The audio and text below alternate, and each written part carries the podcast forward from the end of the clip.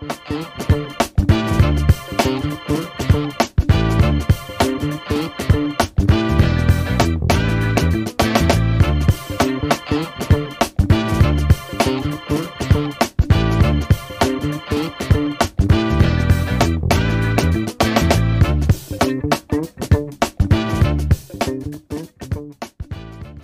Everybody? It's your boy Taz, and you are either listening to or watching the intro podcast. Look, so I gotta do this right because he knows exactly how to run this ship if I mess up, and he can tell me what's going on and what's wrong. But look, so about 10 to 12 years ago everybody when i was living in, in dallas i had an opportunity to uh, to stand and uh, talk with uh, my guest today and he spoke some things into my life that has led me to where i am now in media in podcasting and even in my music. So i wanted to uh, give him his flowers today. He's one of the busiest people in america because he got dish nation he's a boxer um, he has his own music. He can probably tap dance if you give him the shoes. Ladies ladies and gentlemen, the one and only Headkrack. What's up, man? What's going on, Taz, man? Yo, Elder, you know, some time has passed. You, you still look great.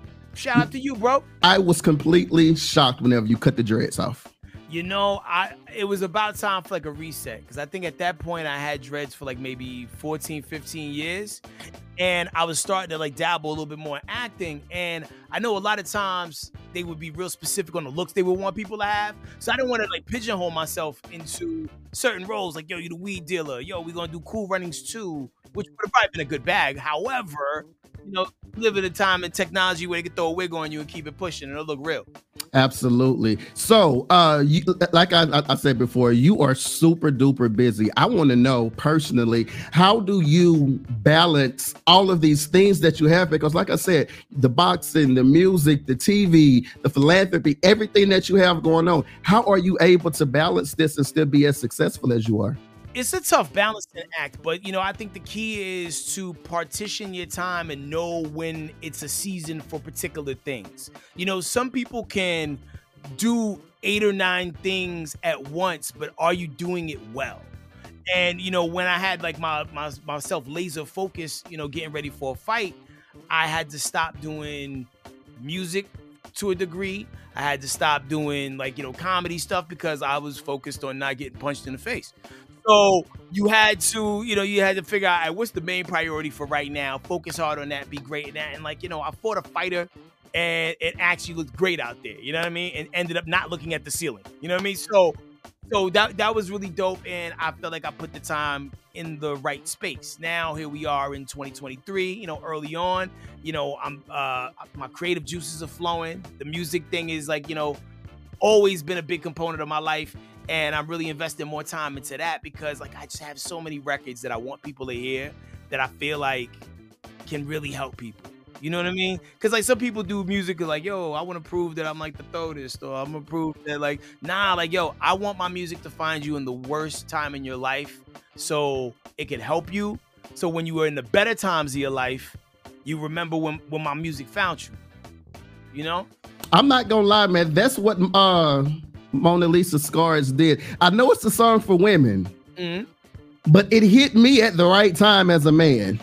That's what's up. But you know, it, it's it's geared and engineered towards women. However, you know, guys, we could pick up some swag from like you know from some aspects to that. Because even with the first line, yo, what's up, Mona Lisa? You know what I mean? Like people, I feel like women have heard every line available you know, and you know, we do worship women like they're pieces of art. So why not put women on that pedestal and let you know that listen, you don't gotta go do, you know, you don't gotta go see Dr. Miami or you don't gotta go to this place and that place to go change your looks, man. You find just the way you are. Let's talk.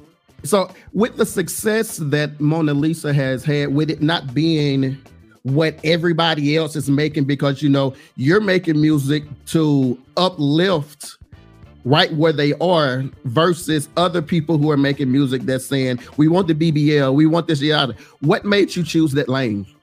You know, I didn't even have to think about it. You know what I mean? I just feel like the universe a lot of times just guides my steps. Yeah. You know I'm saying? Shout out to the creator most high.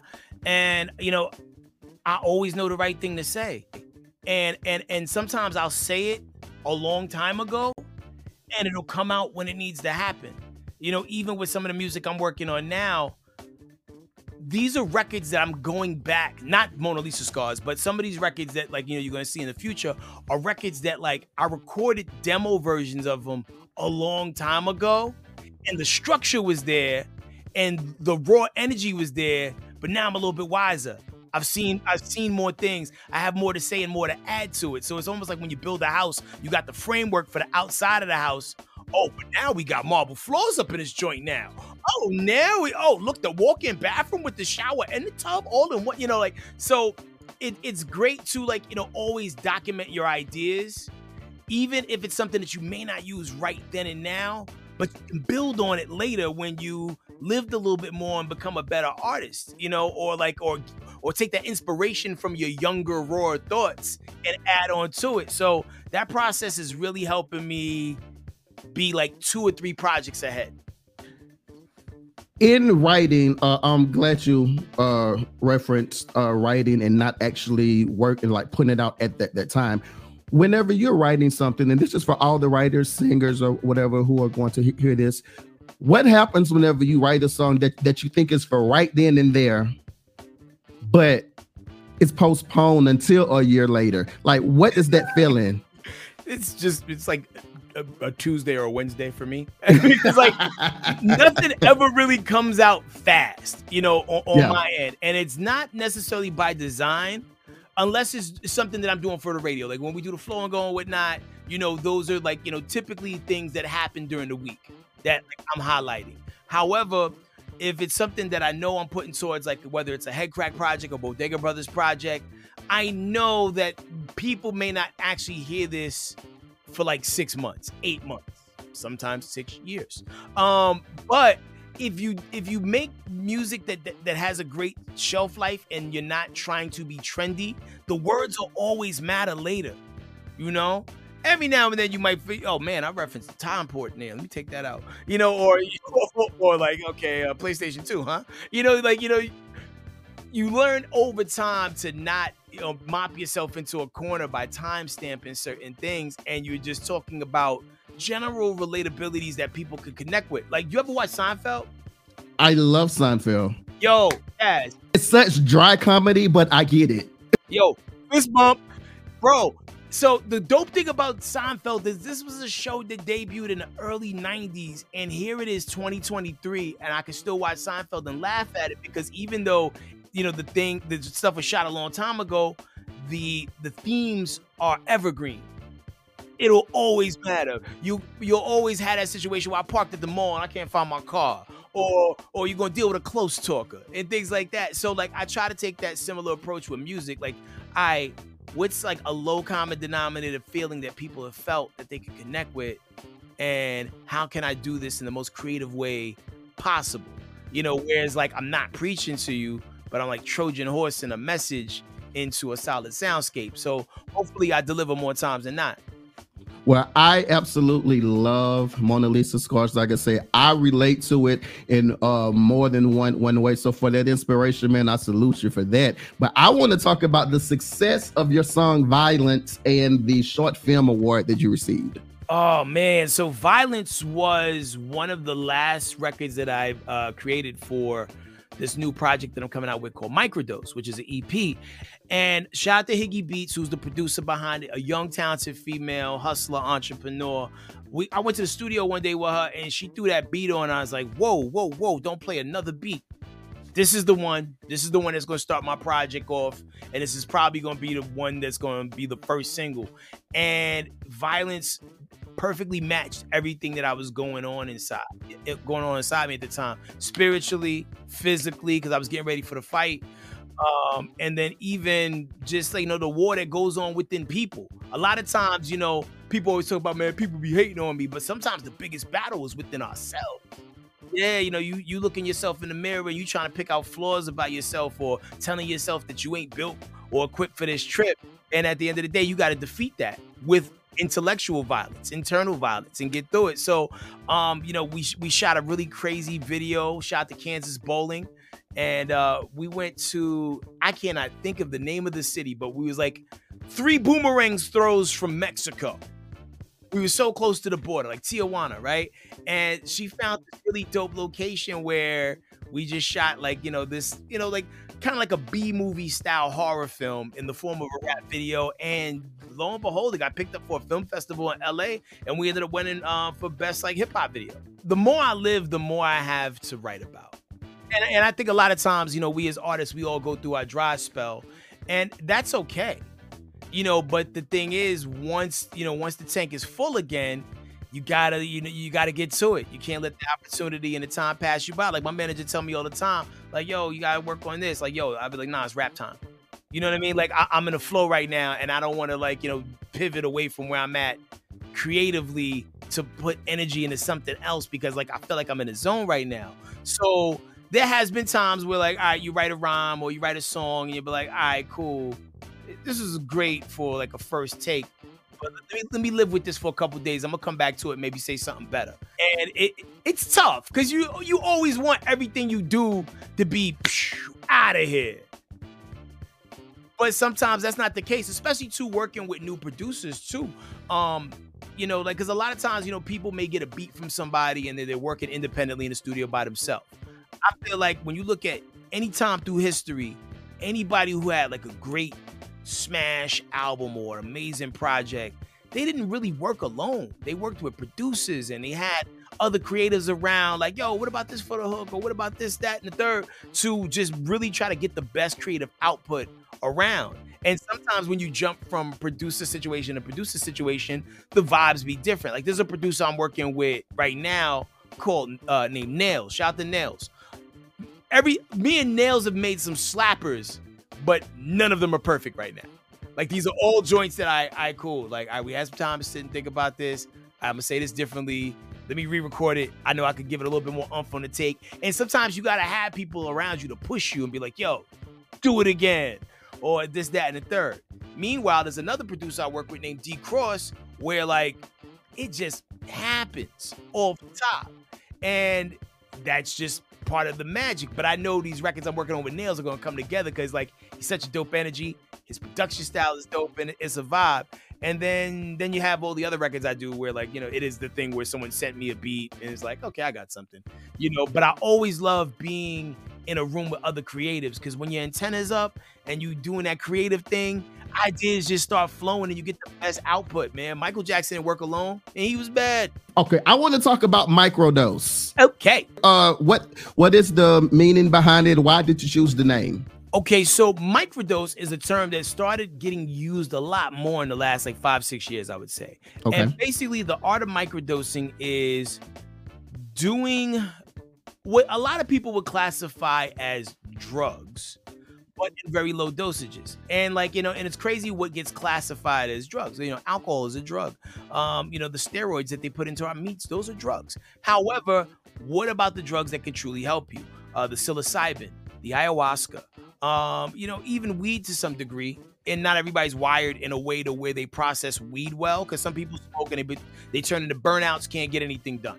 I can't front. I'm one of those people. I don't I don't do my best work under the influence of marijuana. So I'm slowly stepping away from that because I know I know what time it is. However, as it relates to other plants, mushrooms, psilocybin, it makes the synapses in your brain connect in such a way to where like you're really working in your best optimal mental space if you're doing the right amount you're doing the right kind of uh you know mushroom and whatnot and there's even like studies that have been done where they'll they'll like um scan someone's brain pre using uh you know psilocybin and while while under the influence of psilocybin it's like whoa all the synapses in the brain are talking to each other and connecting. You're seeing vivid colors. You're hearing your hearing is amplified. It almost brings your your ears nose well not necessarily your nose but your ears eyes and brain to almost like an infant like state where everything is just still so raw and numb. You ever walk into a room and you see a kid talking to somebody and they ain't there?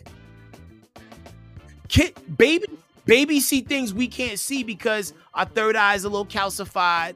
Um, we're a little like numb to the environment, you know, the environmental damage that's being done with these, you know, these radio waves and shoot, even these Wi-Fi signals. Just imagine what that is doing to like, you know, all these cool little things that our ancestors was able to just tap into. So you know, so plant-based things bring you a little bit closer to where you can tap back into that energy. So anyway, so as it relates to the project microdose, it's about everything in doses, in small doses that are appropriate. So the first record was Violence. The B side, the Violence, was called For the Love.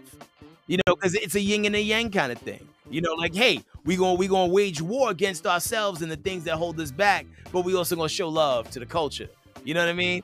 Um, and then the the next two songs that are yin and yang is this song called Tightrope, which is like a battle of the sexes kind of record where it's like, you know, this guy and girl scoring back on each other about things they don't like about each other, but then it gets chased by Mona Lisa scars. Because at the end of the day, love is the message, right?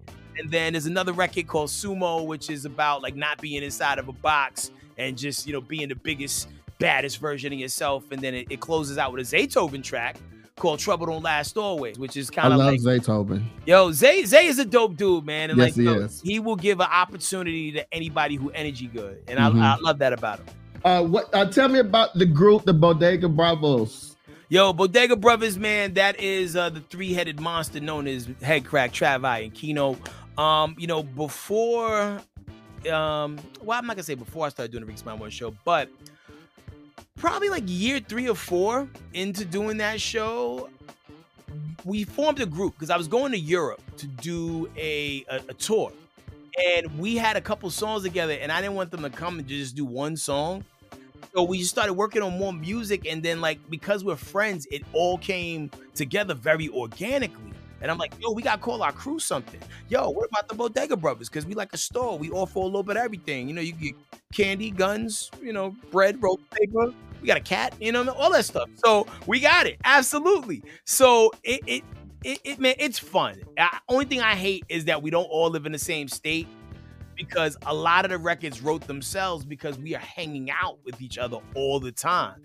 So we, um, you know, we've been kind of hitting people with singles here and there. We got a new uh, single coming out at the end of the month called Book of Eli. And, um, you know, and It's a Vibe is featuring a guy by the name of Concept and another guy by the name of Crumb. And, you know, we got some more visuals coming and we got a whole project in the bag that I can't wait for people to hear because we haven't released a full length project in a while. And, and people's listening habits have changed a lot too. You know, like, you know, they're like people want to hear one single at a time, which I hate because I come I come from a time of like, no, I want to tell you a full story. Yeah, get everything right now. Yeah, and especially because you know, as artists, we create a lot. So if I was to hit you with one song every four months, every five months, I'm gonna be like 89 by the time I'm through with half of the stuff that I had to deliver out. So some things are gonna get that, all right, here's the single treatment, and some things are gonna be like, nah, here's eight songs, and you're gonna listen to them, you know, that kind of vibe. Let me rewind the tape. You said Keyno. Is, is that the, the Keyno that's uh that I would know from radio? Absolutely. Keyno the Hispanic from another planet, man. We think it's thieves. So that would lead me to talking about how loyal you are because that's like to me in my eyes that's like a radio day one for you. Absolutely. So like you you never switched up. What what is it about Keyno that made you want to be that loyal and for him to be that loyal to you? See, the thing about Keyno is that he will always have your back. Yeah. And that's the kind of person I am. Like, if you have my back 100%, I'm going to have your back a thousand percent. And that sort of thing goes so far with me because not everybody's wired like how I, I, I'm wired. You know what I'm saying? Like, I spend a lot of time in life sometimes getting screwed over by people because I give people the benefit of the doubt.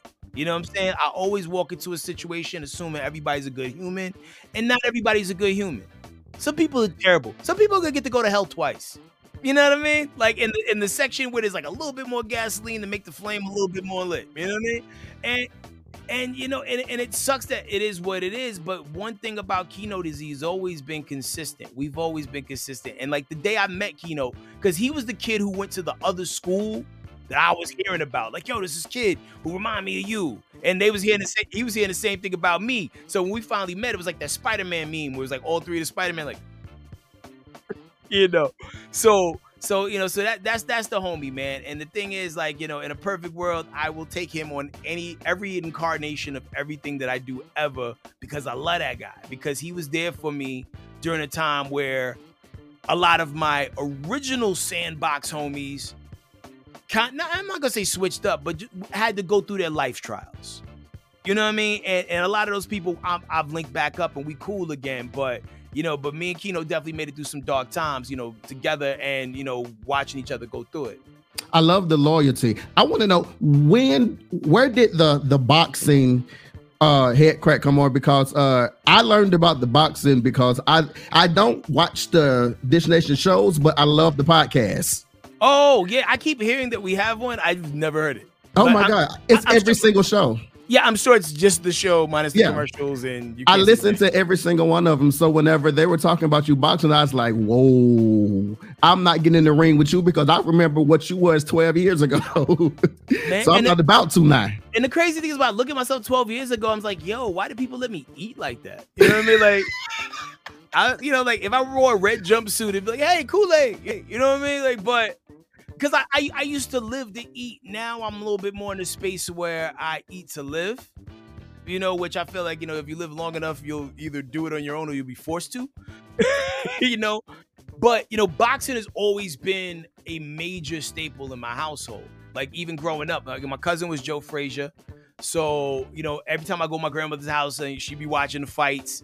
And then like and a crazy like I don't know, like what year did you graduate high school? 2002 okay, so you completely missed this wave, right? So back in the days on Sesame Street, Snuffleupagus was Big Bird's homeboy, right? But anytime Bird would be with Snuffy, nobody else would be around. And then when when Snuffy would bounce, everybody would come through it. They'd be like, "Ah, oh, you just missed my friend Snuffy." They're like, "Yeah, whatever, Bird." So Joe Frazier was like Snuffleupagus. Like every time I came over my grandmother's house, I just missed him. And then and then one day, it was like 1990. Like I happened to be over there and he happened to come through and I got a chance to meet him because like I always heard I had this famous cousin that I never got a chance to meet. Like, wow, does he drive around in a limo? Does he have a million dollars in cash on him at all times? You know, all the things that you think when you're young that like being rich is about.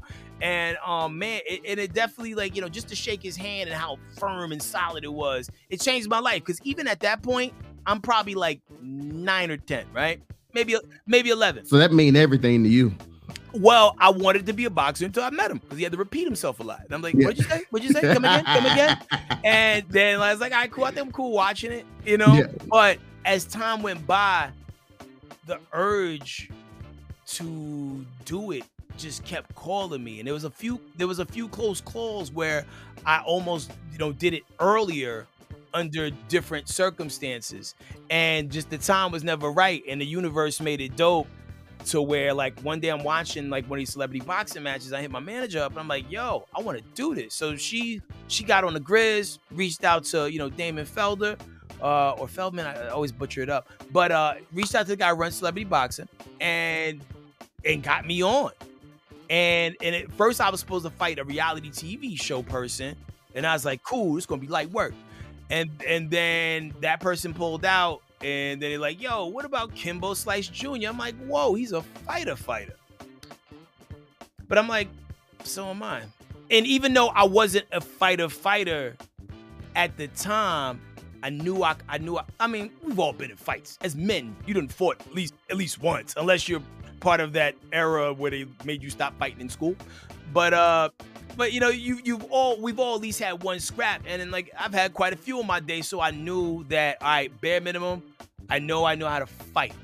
But but training for the fight, I learned how to box, and there's a and there's a difference, you know, because even going into training for a fight, you have a whole bunch of mini fights called sparring sessions, where like these cats ain't like you know love tapping you, like they, oh they rocking you in the snot box, you know what I mean? So I got to fight a lot preparing for the fight. And like I learned so much about myself that yo, not only can I take a hit, I can also give a hit back. And um, and so and I had an amazing trainer by the name of Pepper, who runs a, a gym called Pepper Boxing. You know, if you're ever in the A, check him out. He got a really dope situation. And he he got me all the way together and gave me all the tools that I needed to, you know, to get it popping. You know, like and it's actually my manager that sought that gym out and she was like, yo, and it was crazy because I walk by this place all the time because it's by a movie theater I go to. But man, I trained for six months. I was supposed to train for three months, but when my opponent backed out, it gave me three additional months to train. And that was just God being dope because if I'd have fought in March, I'd have looked aight. But I looked way more together in June when, you know, once I had six months under the belt. And I just got finished watching Creed 3 and I really want to fight again. I'm so jealous of you right now. I really I cannot wait to see Creed 3. You're gonna be so impressed. So I impressed. I have super high expectations. I want to talk about Dish Nation. How does how does it how did it feel to go from the voice on the radio to the face on TV? I knew that the day that that show got greenlit, that I knew it was going to change my life. Mm-hmm. Because radio is very one dimensional. You hear people's voices, and you know, m- maybe people might recognize your voice in the drive-through, um, or if you're just popular around town, people, oh yeah, that's Headkrack. But I knew that Dish Nation and being on TV like that was gonna make it to where like 70 year old white women in Dakota would know my name. Where like older black ladies who don't listen to hip hop radio because they don't like the music would at least get introduced to me. And it's really been the gift that's kept on giving. Like out of all the jobs that I have ever held, the Dish Nation gig is a strong one, sometimes number two because it's just it's fun. It don't feel like work when I do the show. And just the energy in the room and the fact that we always got just different people coming through, it's a vibe. And then also the the, the gift of being one of the original parts. I was just about to say you are you were there from the beginning. Yeah, me and Gary and and Brat, who came a little bit later, we are like the, the survivors of Squid Game. You know, and, and we just got renewed for season 12, which is exciting. You know what I mean? And uh, I, I could have never imagined in a hundred years, you know, when I was a kid watching Entertainment Tonight, that learning about who these white people were was going to pay off in the future. You know what I mean? So, uh, lastly, I want to talk about uh, the side that uh, very few people uh, concentrate on whenever they are, they'll talk to a Headkrack. I want to talk about the family man. Okay. Because with everything that you do, you are still a successful father. You're still a successful husband. How, with the business you and the the family you, how do we balance it and still be as successful as you are? The weird thing is like Headkrack on the radio and Headkrack on TV is like the same guy at home for better or for worse. Okay. You know, because like there's things I say to my kids that, okay, most people probably wouldn't say that. But however, I feel like it makes my kids a little bit tougher. Like, you know, my oldest, I've talked to him like he was 18 when he was 18 months. You know, and that kid never disappoints me. He, he makes me proud every day. And, you know, and, and his love. Now, my younger three, kids is wild. Uh kids is wild and you know they're not really afraid of much and i and i just chalk this up to like the new generation like where like yo they ain't afraid of nothing. Get cursed at, threats of beatings, none of that stuff. They're like, yo, give me more. You know, like it, it, it's weird. However, my only my only the only thing that makes me sad is by the time my youngest is my age, I might be out of here. You know, unfortunately. I mean, just you know, mathematically. And and you know, and I really want to take care of myself and do the best I can because like I want to be one of those guys that gets to see his grandchildren and his great grandchildren. You know, I don't I don't take life for granted. Uh, I definitely have serious FOMO because I feel like if I died on a Tuesday, they would drop like time machines on Wednesday. You know what I mean? And and man, and like and, and I, I've lost a lot of people over the last few years, especially like, you know, in 2020. And like people who were excited about things that were happening in a few months checked out before that thing happened. And you know, yeah, like you know, it it it, it really like brings my mood down when I just think about like how young my kids are and how much I want to be there because I lost my mom in 20, 2018. And being, you know, late 30s, early 40s, you know, when you lose your mom, it's it's soul crushing because I I always thought that like I would be 60 and still be able to go see my mom. You know? Uh, and it still it still chokes me up when I think about it. Um, but the um yeah, I just want to be here, you know, and I just want to set the best example that I can. I always want to like, you know, I always want the narrative to be dad was present and not just there. You know what I'm saying? Like I really want to have meaningful interactions with, with, my kids, you know, well into their 20s, 30s, 40s, 50s. You know, as long as, you know, as long as the creator, you know, keep me here. Like I want to be here for all of it, you know? But everybody, look, you are listening to or watching the intro podcast. I have my guest uh in my head, he's a mentor, but in my head, he's like a big brother at the same time. But the one and only Headkrack is in the building, man. I appreciate you so much for being a part of today's show. Do me a favor and tell our listeners and viewers where they can find out more information about you. Yo, listen, ladies and gentlemen. Um, yo, you can tap in with me on any social media platform at H E A D K R A C K. But most importantly, man, check me out on Spotify, iTunes, Tidal, Apple Music. Same spelling, H E A D K R A C K.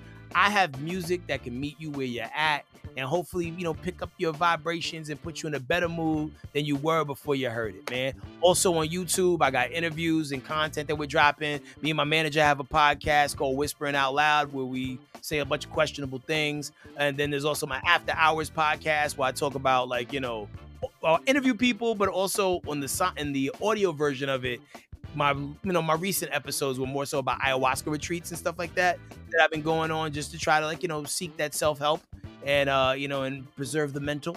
So I- I'm there. I'm there. I'm everywhere. And yo, Taz, bro, I'm glad that you're pursuing your dreams, family.